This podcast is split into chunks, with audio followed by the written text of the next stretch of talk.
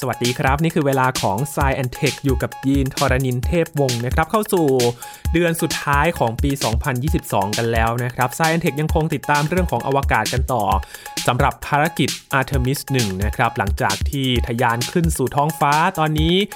ยานโอไรออนแบบไม่มีคนขับเนี่ยได้โคจรรอบดวงจันทร์อยู่ในขณะนี้นะครับ วันนี้มาติดตามภารกิจกันครับว่าการเริ่มต้นครั้งนี้เนี่ยมันมีความสำคัญอย่างไรบ้าง วันนี้อยู่กับเติ้ลนัทนนท์ดวงสูงเนิน บรรณาธิการบริหารจาก Space TS ใน Science Tech ตอนนี้ครับ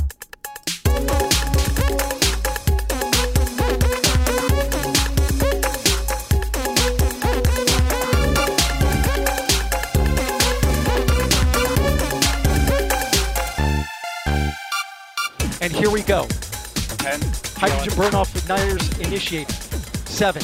six, five. Four stage engine start. Three, two,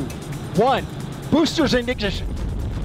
And liftoff of Artemis 1. We rise together back to the moon and beyond.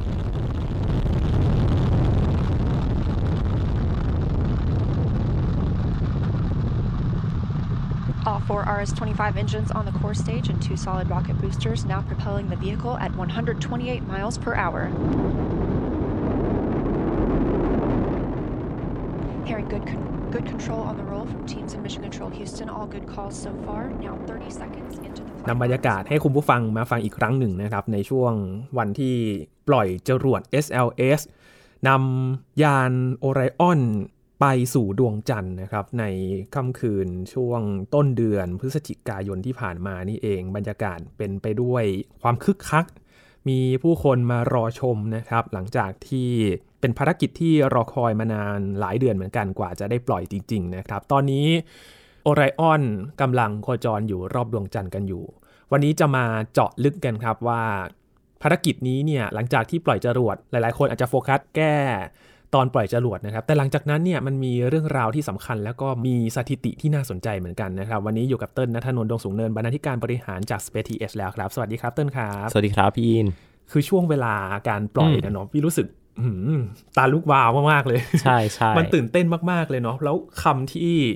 ห้องคอนโทรลพูดอะ back to the moon and beyond อะอืมมันรู้สึกว่าเฮ้ยมันมันเป็นการเริ่มต้นของการไปดวงจันทร์ครั้งใหม่จริง ๆ แล้ว ครับ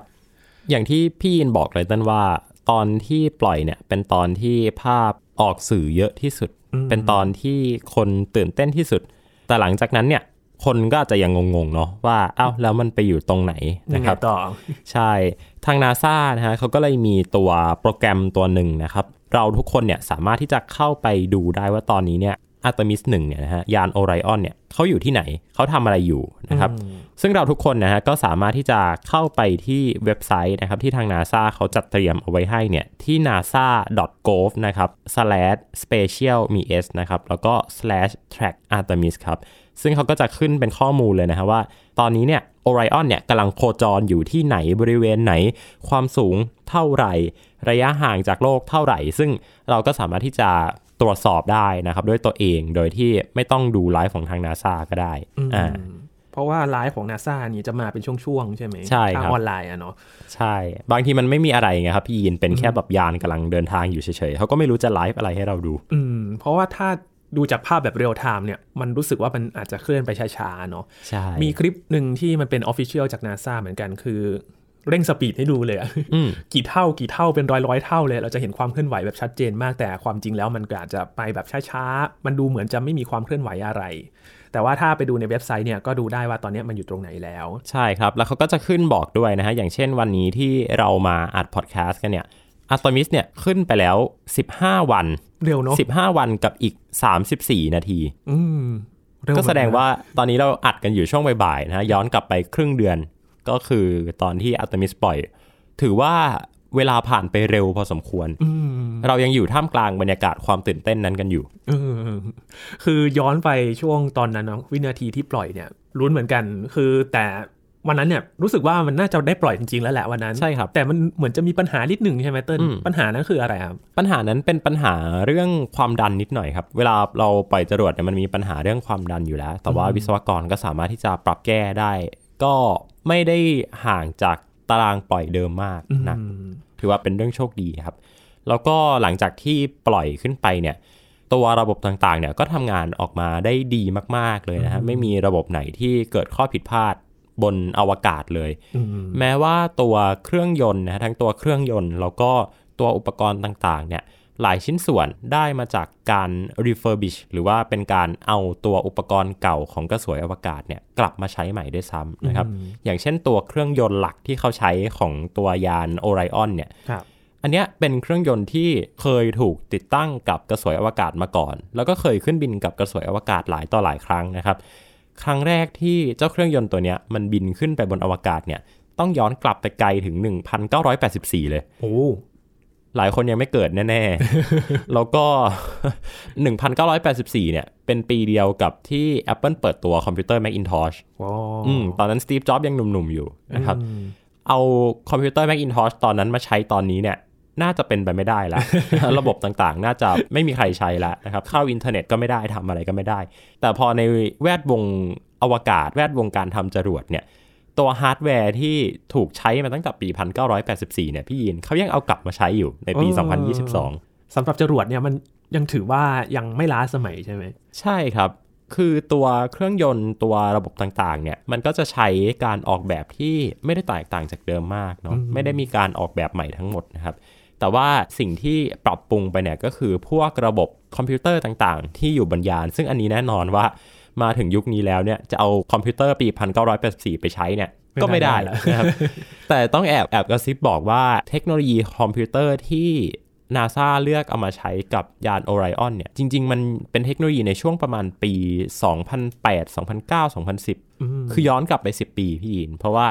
ด้วยการออกแบบยานด้วยการออกแบบตัวระบบเนี่ย ทำให้มันไม่สามารถที่จะเอาคอมพิวเตอร์ในยุคปัจจุบันเนี่ยมาใช้งานได้เลยทันที ดังนั้นถามว่ายาน Orion เป็นยานอวกาศที่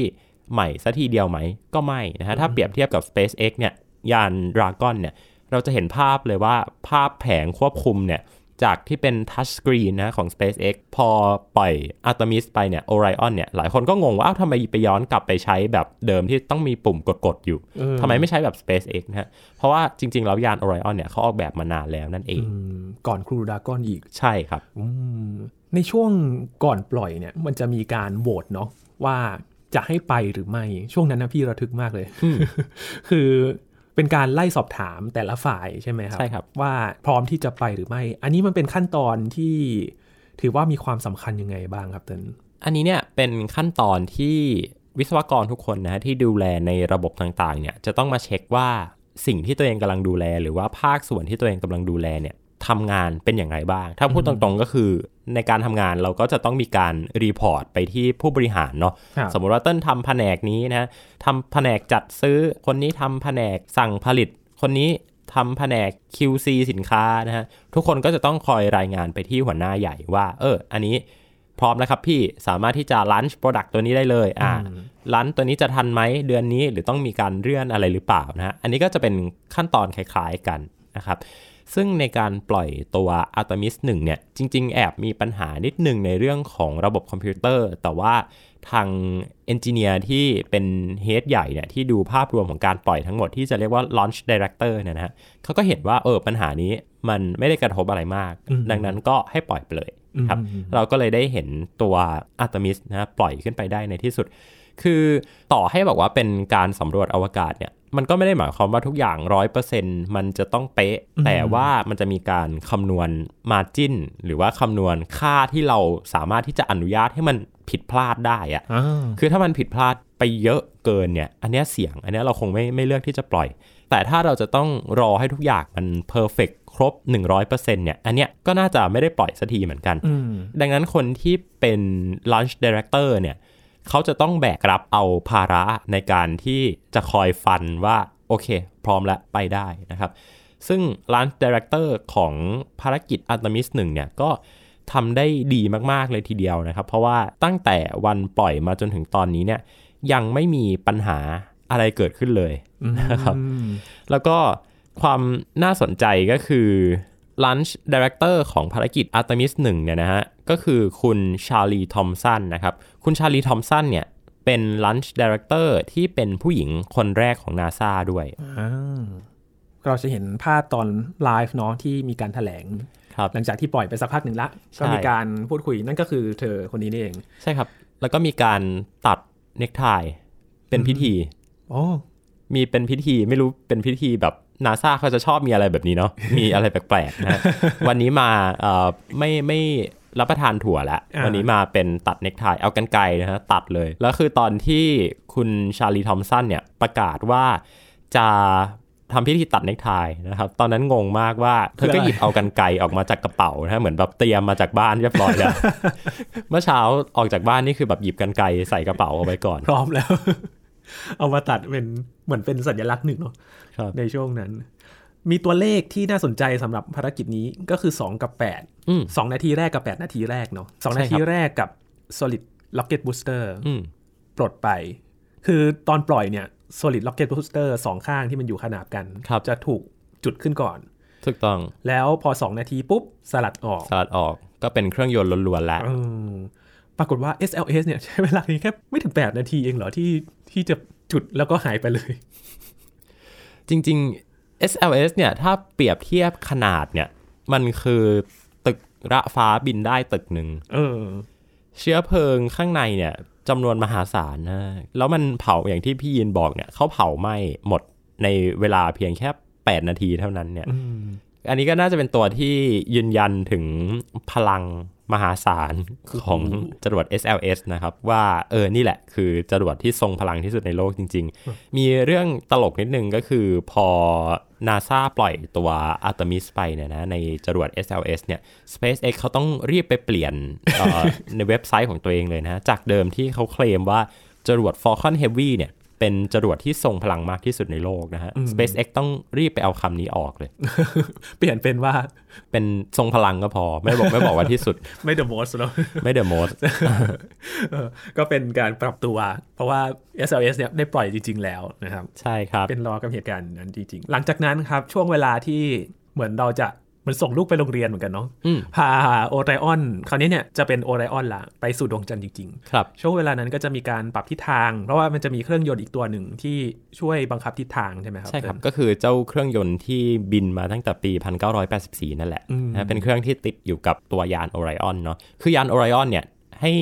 นึกภาพตามอีกทีหนึ่งนะเขาจะมี 2ส่วนหลักๆ ก็คือเขาจะมีส่วนที่ เป็นตัวยานอวกาศนะครับที่มีคนนั่งอยู่ลักษณะก็จะเป็นแคปซูลคล้ายกับแคปซูลยานอวกาศปกติทั่วไป แล้วก็มันจะมีชิ้นส่วนที่เรียกว่า ESM หรือว่า European Service Module ตัว European Service Module เนี่ยก็คือด้านในจะมีพวกระบบคอมพิวเตอร์ จะมีพวกระบบการจัดการการ service ตัวยานต่างๆนะฮะส่วนเนี้ยคนจะเข้าไปไม่ได้ แต่ว่าจะเต็มไปด้วยอุปกรณ์ต่างๆ ซึ่ง เจ้าส่วนนี้เนี่ยก็คือส่วนที่ทาง ESA หรือว่าหน่วยงานอวกาศยุโรปเนี่ยร่วมพัฒนาขึ้นมานะครับ โดยที่ subcontractor หลักของเขาเนี่ยก็คือ Airbus ครับอืมก็ทำเจ้าตัวนี้ขึ้นมา แล้วเขาก็เอาเครื่องยนต์ของกระสวยอวกาศนี่แหละ ไปติดอยู่กับ ESM เพื่อที่จะให้มันควบคุมทิศทางได้ว่าจะปรับวงโคจรไปด้านไหนนะครับ แล้วก็อีกอันหนึ่งที่น่าสนใจก็คือในส่วนนี้เนี่ยนะฮะ ตอนที่พี่ยินบอกว่า เออเขามีการปรับทิศทางการโคจร มีการกางแผงโซล่าร์ต่างๆ เนี่ย ในช่วงนั้นเนี่ยนะฮะหลังจากที่ปรับทิศทางเรียบร้อยแล้วเนี่ยเขาก็จะดีดตัว CubeSat ออกมานะครับ คือในภารกิจ Artemis 1เนี่ยเขามีการบรรทุก CubeSat ไปด้วยทั้งหมด 10 ดวงนะครับ จะเป็นดาวเทียมขนาดเล็กนะครับไม่ใหญ่มากครับ ดีดออกมาทั้งหมด 10 ดวงครบเรียบร้อยสมบูรณ์นะครับ แต่ว่าน่าเสียดายที่ดาวเทียม 2 ดวงนะฮะ ไม่สามารถที่จะทำงานได้ก็คือไม่ทราบชะตากรรมเลย จริง ๆ เนี่ยส่งขึ้นไป 10 ดวงใช่ไหมฮะหกดวงเนี่ยทำงานได้ไม่มีปัญหา ซึ่งนับว่าเป็นตัวเลขที่ที่ดีมากนะครับครับในขณะที่ดาวเทียมอีก 2 ดวงเนี่ยที่มีชื่อว่า Luna IR กับ o m o t o t e n a c h i นะครับน่าจะเป็นของญี่ปุ่นนักเรียนญี่ปุ่นนะฮะชื่อญี่ปุ่น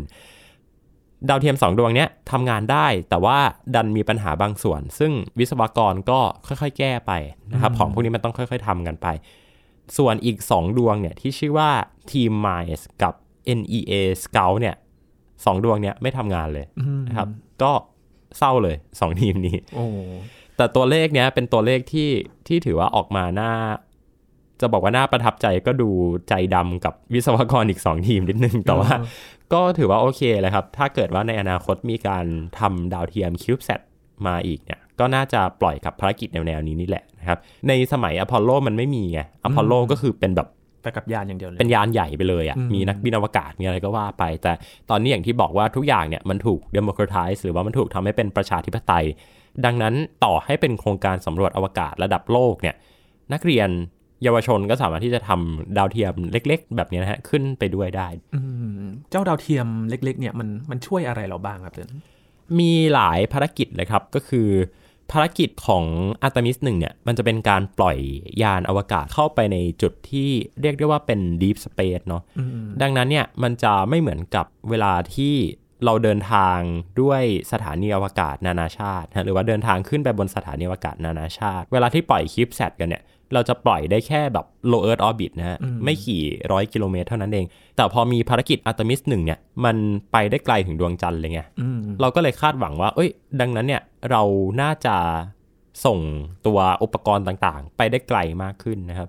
ถ้าพูดกันง่ายๆ ก็คือต้นมองว่ามันเป็นการแพด finding หรือว่าพยายามคลำหาทางอะ่ะให้กับทิศทางการพัฒนายานอวกาศยุคใหม่ๆ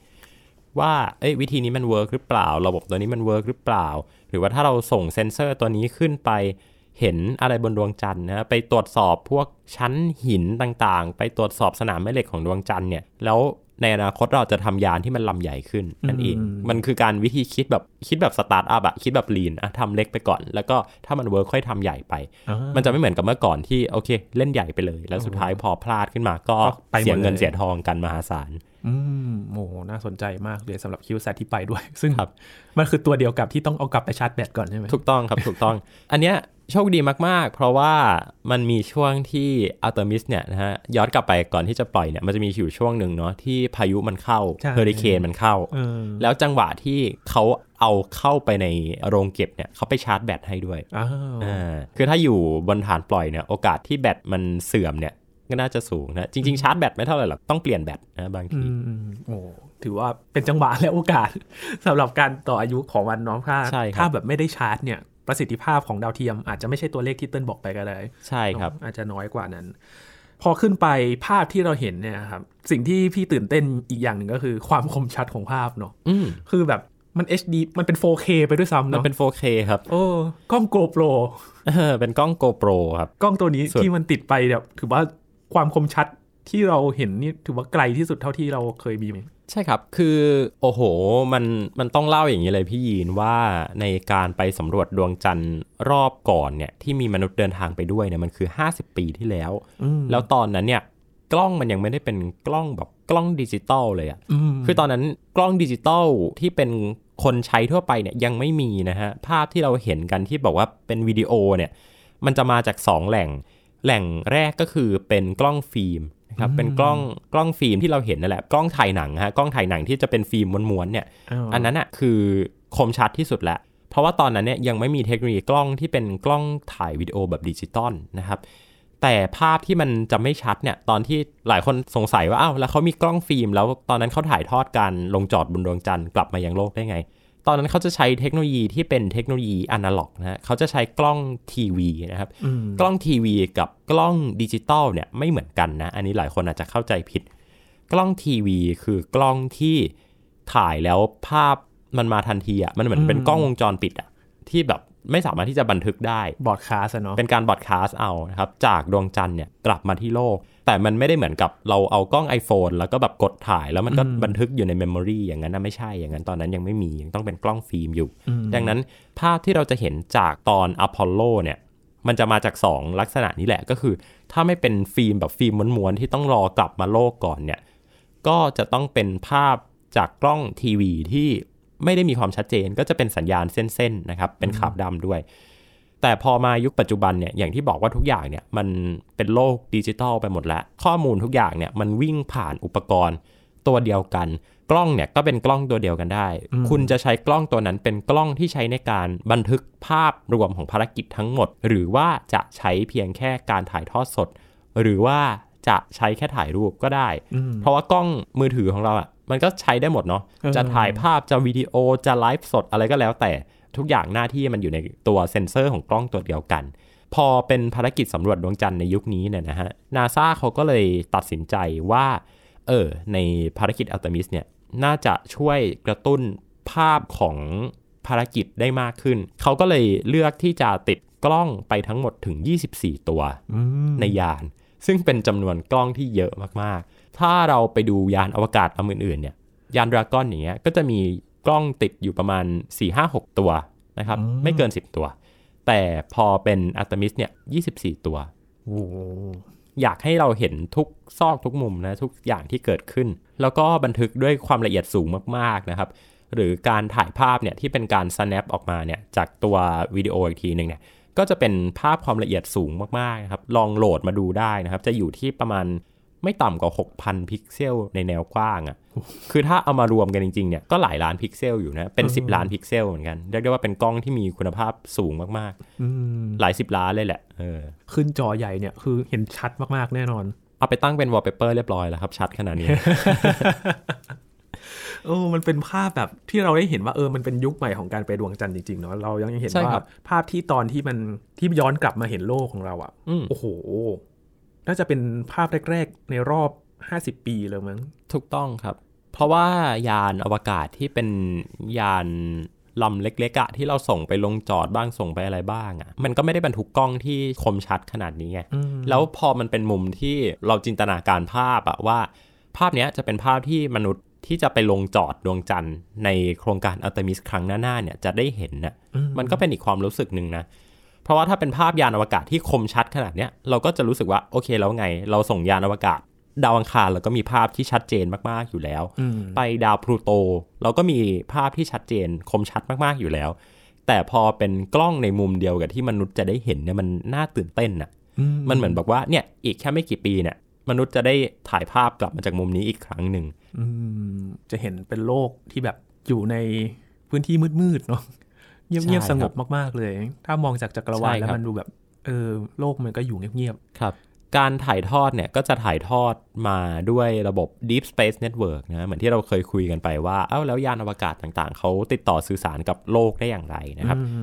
ภารกิจเนี่ยต้องใช้ Deep Space Network เพราะว่ามีการใช้ปริมาณของ Data มากมหาศาลนะครับ อาจจะไม่ได้เยอะมากแหละ แต่ว่าก็เรียกได้ว่าเยอะกว่าภารกิจอื่นๆ ทั่วไปๆครับเพราะว่าตัว Deep Space Network เนี่ยเราก็จะเห็นเอาไปใช้กับภารกิจสำรวจดาวอังคาร เอาไปใช้กับภารกิจการสำรวจเอ่อดาวพฤหัสบดีนะฮะหรือแม้กระทั่งยาน Voyager เองเนี่ยก็ใช้จานในระบบของ Deep Space Network แต่ Artemis เนี่ยดวงจันทร์เนี่ยอยู่ที่ประมาณ 3แสนกว่าๆนะฮะสามแสนสี่แสนหน่วยเป็นกิโลเมตรเนาะสามแสนสี่แสนกิโลเมตร ก็ไม่ได้ไกลมากเมื่อเทียบกับดาวอังคารที่แบบหลักล้าน หรือว่าระบบสุริยะนะฮะที่ห่างออกไปเนี่ยก็หลักร้อยล้านกิโลเมตรนะฮะแต่ว่าอันนี้แค่สี่แสนก็ใช้จานใหญ่แล้ว เรียกได้ว่าเป็นภารกิจสำคัญจริง ๆ แต่มันก็ทำให้เราแน่ใจได้อะครับพี่ยีนว่าตอนลงจอดของอาร์ตมิส3เนี่ยที่เขาจะไปลงบนผิวของดวงจันทร์เนี่ย เราน่าจะได้เห็นการถ่ายทอดคมชัดระดับ 4K โอ้โหคือมาแน่ๆ ถ่ายทอด 4K ลงจอดดวงจันทร์ ตื่นเต้นมากๆรอเรียวเวลา time นั้นแล้ว โอ้เนาะแบบทำอะไรกันอยู่ ในตรงนั้นเนี่ยได้เห็นกันหมดแน่เลย การโคจรในรอบเนี้ครับของอาร์ทิมิสหนึ่งเนี่ยลักษณะการไปรอบดวงจันทร์เนี่ยมันเคลื่อนที่ไปยังไงครับเต้น รอบเนี้ยวงโคจรจะน่าสนใจหน่อยนะครับนาซาเนี่ยเขาพยายามจะออกแบบวงโคจรที่พอเข้าไปแล้วเนี่ย เราจะได้ทดสอบระบบหลายอย่าง ไปดูว่าถ้าเราโคจรอยู่ใกล้ผิวของดวงจันทร์เนี่ยเราจะเห็นยังไงอืมถ้าโคจรไกลออกมาเนี่ยจะเป็นยังไง เพราะว่าจริง ๆ แล้ววงโคจรที่อาร์ตมิสเนี่ยออกแบบมาเนี่ยเขาจะต้องออกแบบมาเผื่อจุดที่ Lunar Gateway หรือว่าสถานีอวกาศที่เขาจะไปโคจรรอบดวงจันทร์ในอนาคตเนี่ยจะต้องไปอยู่ ดังนั้น ตัวสถานีอวกาศที่โคจรรอบดวงจันทร์เนี่ยนะฮะหรือว่า Lunar Gateway เนี่ยเขาจะไปอยู่ในวงโคจรที่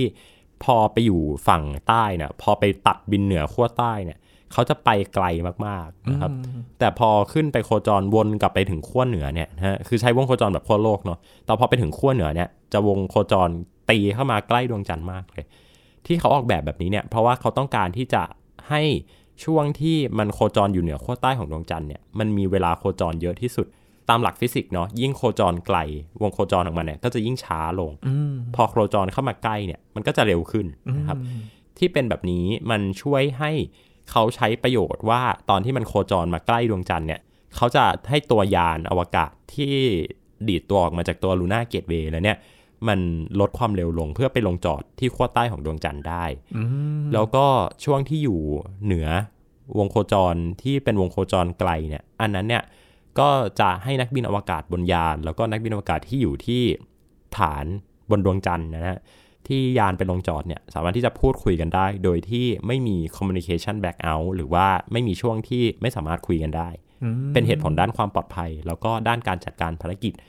ดังนั้นเนี่ยภาพเหล่านี้นะที่นาซาเขาวาดเอาไว้เนี่ยมันก็เลยมาสะท้อนตั้งแต่ในภารกิจอัตมิสหนึ่งภารกิจอัตมิสหนึ่งเนี่ยพอเขา ไต่ระดับวงโคจรขึ้นไปเนี่ยไปแตะที่วงโคจรของดวงจันทร์เนี่ยนะฮะ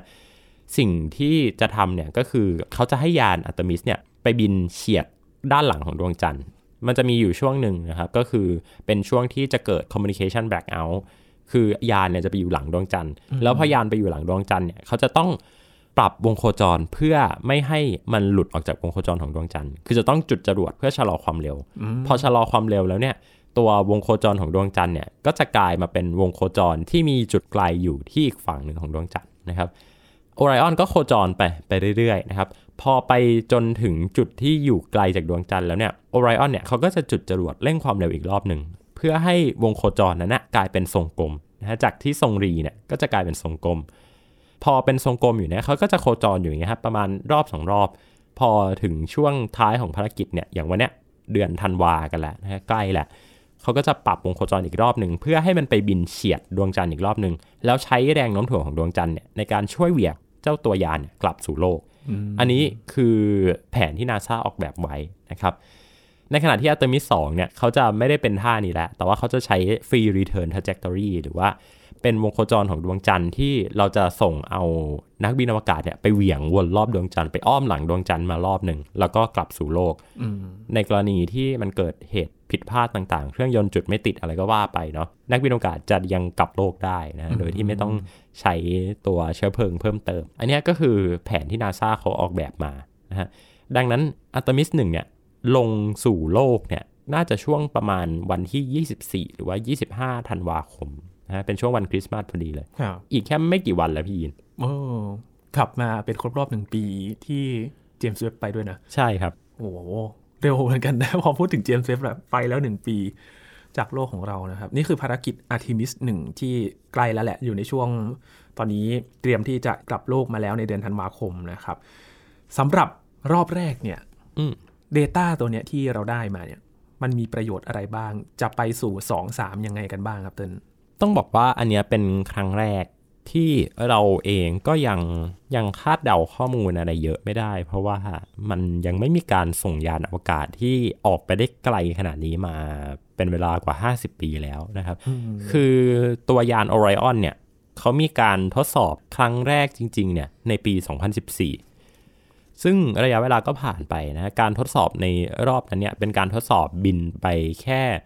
วงโคจรระดับ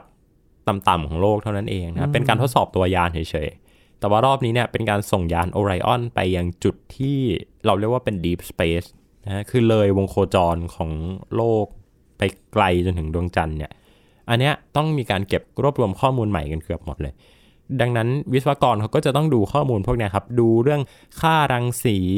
ดูเรื่องความแปรผันของอุณหภูมิ ดูเรื่องว่าระบบคอมพิวเตอร์มันจะทำงานได้ดีในสภาวะที่โดนรังสีมหาศาลในอวกาศหรือเปล่า อันเนี้ยจะเป็นข้อมูลใหม่หมดเลย แล้วภารกิจอัลตมิส2และ 3 และ 4 5 6 7 8 ต่อไปเนี่ย ก็จะเอาข้อมูลเหล่านี้ครับ มาใช้ในการออกแบบภารกิจว่าสมมติเอ้ย ไปในช่วงเวลาประมาณนี้ ไปในวงโคจรแบบนี้ มันโดนรังสีเยอะ ดังนั้นเขาอาจจะออกแบบวงโคจรให้ มันไปอยู่หลังดวงจันทร์เยอะหน่อย จะได้โดนรังสีน้อยหน่อย อะไรประมาณเนี้ยครับ จะเป็นวิธีการปรับไปเรื่อยๆ เอา ว่าวิศวกรเขาเห็นอะไร แล้วเขาต้องการที่จะให้ภารกิจออกมาหน้าตาเป็นแบบไหน อืมพูดถึงรังสีเนี่ยก็ถือว่าเป็นคีย์สำคัญเหมือนกันใช่ครับเนาะเพราะว่าเป็นตัวหลักเลย ไม่มีชั้นบรรยากาศอะไรมาปกป้องเลยอืมไปเจอเต็มๆเลย มันต้องมีอะไรมากระทบกับตัวยานบ้างอุณหภูมิเหมือนกันเนาะพอไปอยู่ตรงนั้นเนี่ย มันเป็นยังไง เพราะฉะนั้นตรงนี้เนี่ยสำคัญมากๆเลยสำหรับโครงการต่อๆไป เพราะว่ามันจะมีมนุษย์เข้าไปอยู่ด้วยเนี่ยใช่ครับความปลอดภัยยิ่งสำคัญมากๆเลยครับนะครับอัลตมิสหนึ่งเนี่ยเขาก็ไม่ได้มีแค่ยานเปล่าๆไปนะฮะเขาจะมีเป็นตัวหุ่นจำลองนะครับเป็นหุ่นจำลองมนุษย์ไป 3 หุ่นด้วยกันนะครับตัวหุ่นแรกเนี่ยจะทดสอบทุกอย่างเลย มีเซ็นเซอร์ติด อะไรต่างๆ ใส่ชุดนั่งเหมือนกับเป็นนักบินอวกาศเลยนะฮะแล้วก็อีก 2 หุ่นเนี่ยเขาจะเปรียบเทียบปริมาณการโดนรังสีนะครับ อีก 2 หุ่นเนี่ยเขาก็จะดูว่า เอ๊ะรังสีในอวกาศเนี่ยมันจะมีผลกระทบกับมนุษย์ยังไงบ้างจุดไหนมากเป็นพิเศษไหมนะครับแล้วก็ข้อมูลเหล่านี้เนี่ยนี่แหละที่จะเอามาเป็นข้อมูลสำคัญที่เราจะออกแบบภารกิจในอนาคตให้มันปลอดภัยยิ่งขึ้น อืมมีมุมกล้องหลังภายในยานโอไรออนเนี่ยมี สนุปปี้ใช่ครับผูกติดอยู่แล้วก็ลอยไปมาไปมาครับน่ารักดีเหมือนกันเป็นตัวที่เราคุยกันแล้วเนาะว่าแบบมันมีอะไรไปด้วย มีเข็มกัดมีธงมีอุปกรณ์ที่มันไปในเชิงสัญลักษณ์ไปครั้งนี้ด้วยนะครับ แล้วก็จะกลับมาในเดือนธันวาคมนี้แหละครับ ก็รอดูว่าจะร่อนสู่พื้นมหาสมุทรในวันที่เท่าไหร่เวลาที่แน่นอนรอรอครัทาบงนาซา